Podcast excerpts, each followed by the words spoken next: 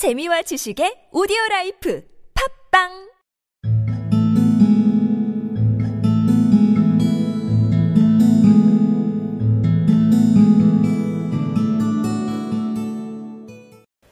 Now, there were two possessions of the James Dillingham Youngs in which they both took a mighty pride.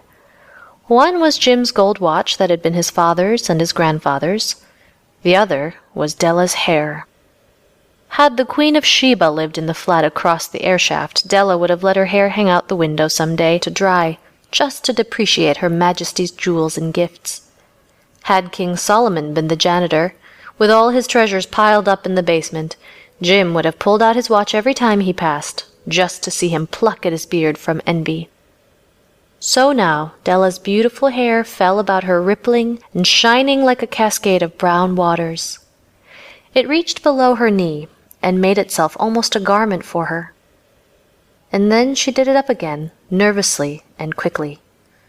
Once she faltered for a minute and stood still while a tear or two splashed on the worn red carpet. On went her old brown jacket. On went her old brown hat. With a whirl of skirts and with the brilliant sparkle still in her eyes, she fluttered out the door and down the stairs to the street.